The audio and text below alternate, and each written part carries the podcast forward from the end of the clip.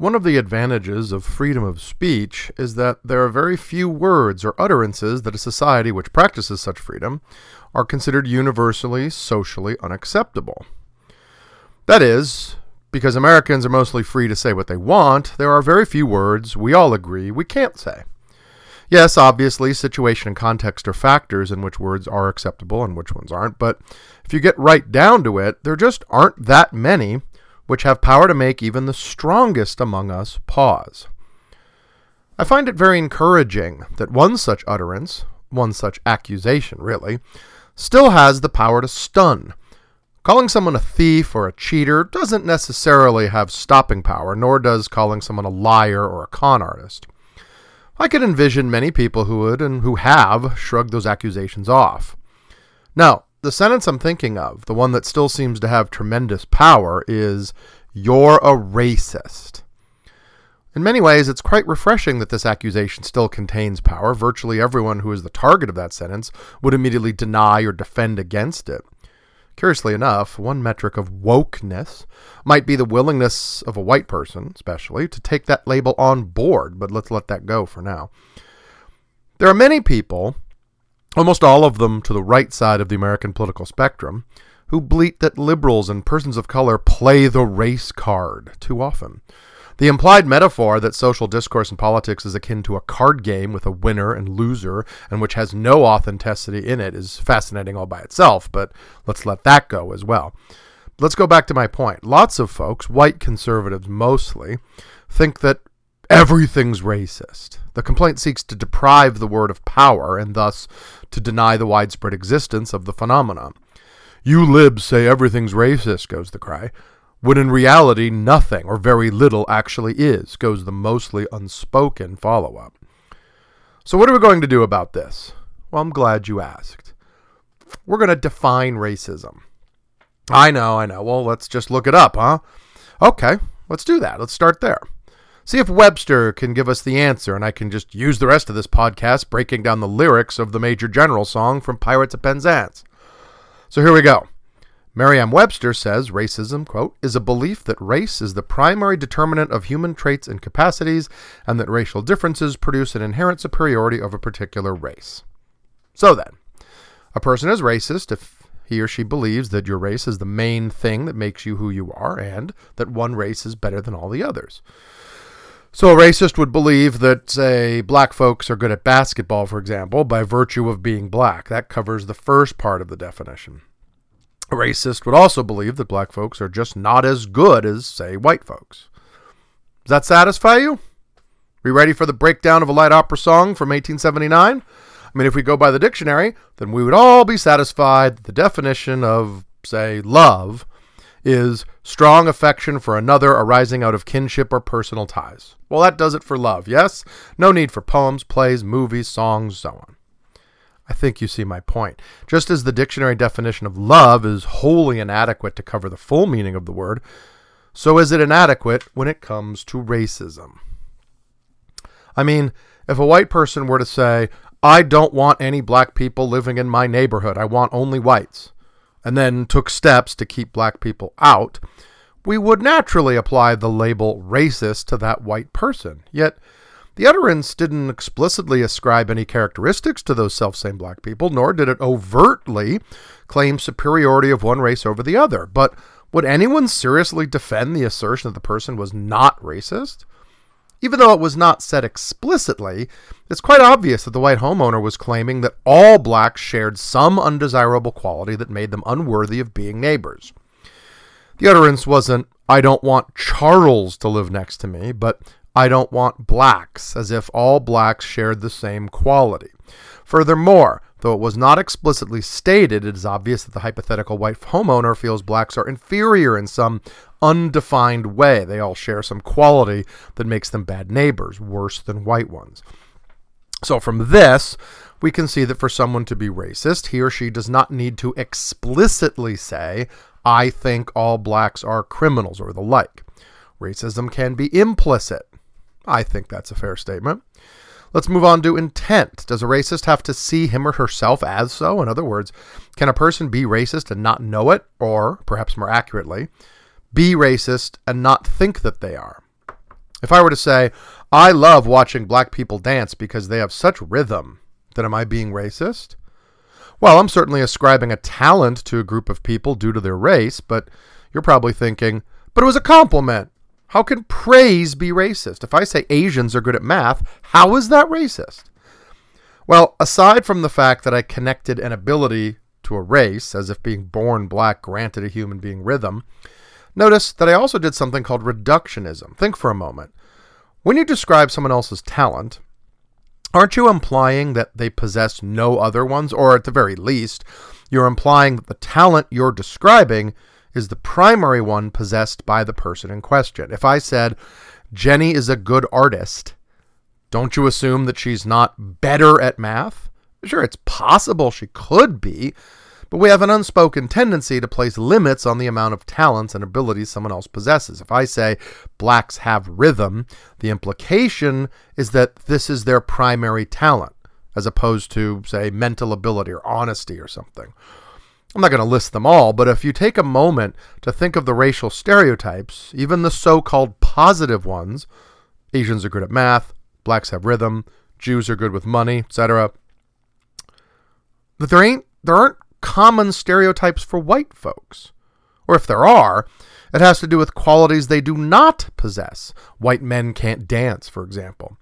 Though this sounds like a racial slur, you'll notice that by denying equality to whites, the implication is that white men have other, better qualities. So it is quite possible to be racist without explicit intent or to be racist by paying what appears to be a compliment. Okay. What about using the wrong term? I hear this all the time from my right sided friends. If I say Mexican instead of Hispanic, then I'm called a racist. First of all, I doubt very much that this happens. I doubt very much that a person casually mentioning to his friend, I have a Mexican from Guatemala, would be accused of racism. Who are these packs of liberals wandering around with sticky labels shouting, racist at every turn? Well, you'd be accused of stupidity, sure. It reminds me of the little words at the bottom of the screen. Fox and Friends describing President Trump's decision to cut aid to El Salvador, Guatemala, and Honduras. They described it as cutting aid to three Mexican countries. Well, that's stupid. Or if you referred to a person as Chinese when you merely meant Asian, or said colored to refer to a black person, even in this podcast. I've had to make the decision to use black as opposed to African American, which by itself could be controversial. Is all that racist? Well, referring to a Central American person as Mexican or referring to three Central American countries as Mexican countries would surely seem to be grouping people together inaccurately, yes? Aside from an honest mistake of identification, I thought Liam was Irish, but it turns out he's Welsh. These groupings imply strongly that there are no functional differences between a Mexican and an El Salvadorian. Notice, too, we don't tend to mix up French with, say, Dutch, or Canadian with American. Imagine a white conservative traveling abroad, which that's hard enough to imagine, but imagine it anyway, and then being labeled mistakenly as Canadian. Would this American tourist accept that misnomer, or would he proudly puff out his chest and declare, American? I think you see the point. Anyway, I'd say it is indeed racist to deny or find insignificant the differences between race and nationality, to deny a group of people their identity because you can't be bothered to see it. That still fits into our Merriam Webster definition, it seems to me. What about using an outdated term, calling someone Oriental instead of Asian? Is that racist? Well, in that case, realize that Orient means to the east which only has meaning if the center of the world is Europe. People in Japan aren't wandering around saying, man, we're so far east. As far as Japan is concerned, California is to the east. So, yes, the term Oriental is racist, as in all the people east of the center of the world. It describes a lesser position to them, not living in the center of the world. How about colored for black? Why is that racist while person of color isn't? or black itself. Is that racist? Let me tell a quick story about that. When I first met one of my assistant football coaches, I asked him, Hey, by the way, if I need to refer to you by race, how would you prefer I do so? Do you prefer black or African American? He said, Black. And that ended that. Obviously, I'm not in any way saying he spoke for everyone of his race, nor that that's the reason I'm using it here in this podcast, but I, simply asked him, That seems to be an elegant solution to a lot of the nomenclature problems. Not sure how to refer to someone as far as race is concerned? Ask. Well, how come some people get to use the N word while whites aren't allowed to? What's up with that? goes the common refrain. First of all, let's get this out of the way. Even if I were to concede that this is happening, whites are being denied a right blacks enjoy, which I don't, let's examine how much of an infringement this really is. One word. We're asking whites not to say one single word. Sure seems like that's not being unreasonable. Second, I think the complaint from white conservatives misses the subtlety and complexity of the issue. As we've seen, words sometimes have tremendous power. Go back to your Bible, John 1 1. In the beginning was the Word, or Genesis 1 3. And God said, Let there be light. Or myths involving witches and wizards. They have magic incantations, magic words that, when spoken, can accomplish miracles. We know words have power, and the N word, notice that I can't even say it here, while discussing it dispassionately, so powerful is that word, has tremendous power. But just as words have power, so is that power relative to the user. If I'm at home and my wife asks, Hey, where's Katie today? And I say, She's out. That's one thing. If I'm on the softball diamond and a close play at home will determine the outcome of the game, and I bellow, She's out! That's something else entirely. Same word, same sentence, but my position and the context of it change its power considerably. So does it go with the N word. Different people in different contexts change the power of the word. In many instances, black folks use the word commonly to try and deprive it of the power to hurt, to take command and control of the word so that it cannot be used as a pejorative. Or one could argue that since the word is meant to demean and deprive black folks of their humanity, to remind them of a time when they were considered property, the use of the word among black folks is a term of solidarity, a way of recapturing identity by flinging the word back into the faces of those who would seek to oppress them. Well, I'm not going to claim complete understanding of the use of the N word among different communities, but I think it's now clear that one, the word contains enormous power. Two, the word has the capacity to hurt and hurt deeply. And three, that the word is intended to harm, excuse me, those the word is intended to harm have a special dispensation when it comes to its use. At least we can agree on that. Oh, and that asking white folks to avoid use of the word doesn't really seem to be a huge imposition. Let's now go to the last instance, one which has been in the news of late. What about telling a group of four congresspersons, all of whom are women of color, to go back where they came from? The tweet chain made it clear that he was speaking of countries. Quote, so interesting to see progressive Democrat congresswomen who originally came from countries whose governments are a complete and total catastrophe then to then why don't they go back and help fix the totally broken and crime infested places from which they came? So he means country. Telling four women of color to go back to the countries from which they came. That was the tweet. And no amount of chop logic will change that. So let's get that out of the way. To be clear, three of the congresswomen were born in the United States. So the country they came from would be this one. The fourth one, Congressman Ilhan Omar is a Somali refugee who immigrated to the United States when she was 10.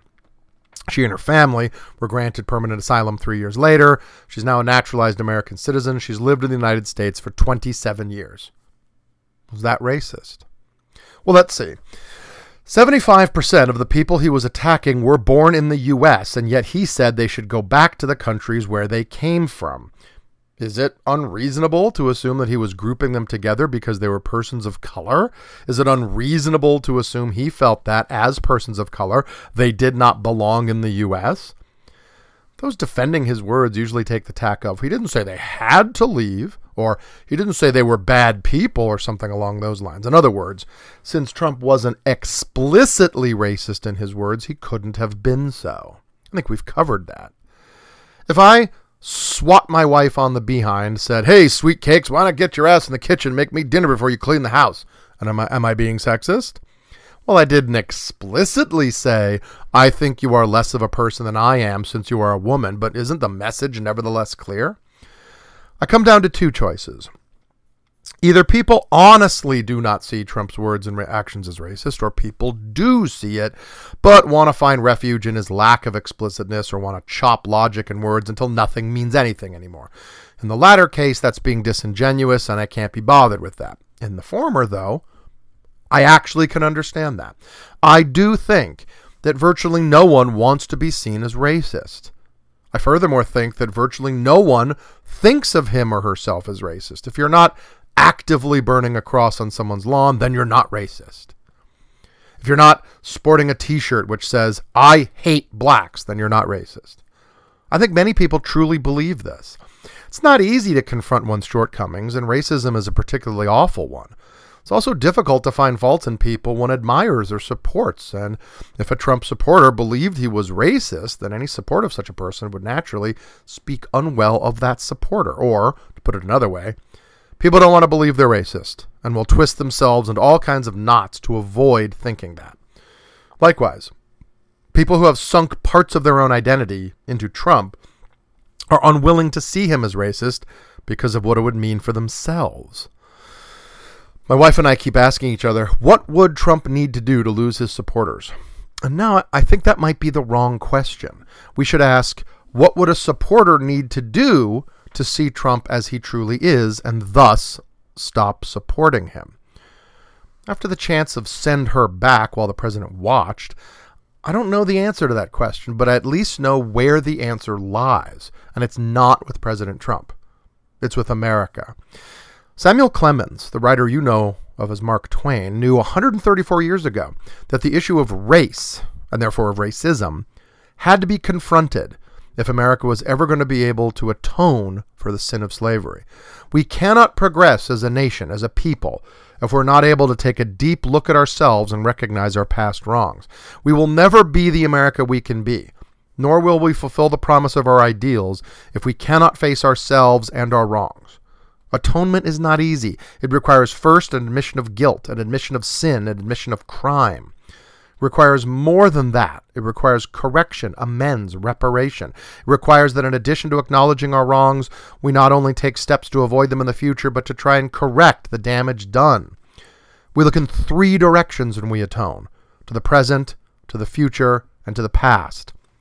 The very word, atone, is simply a combination of the two words at one.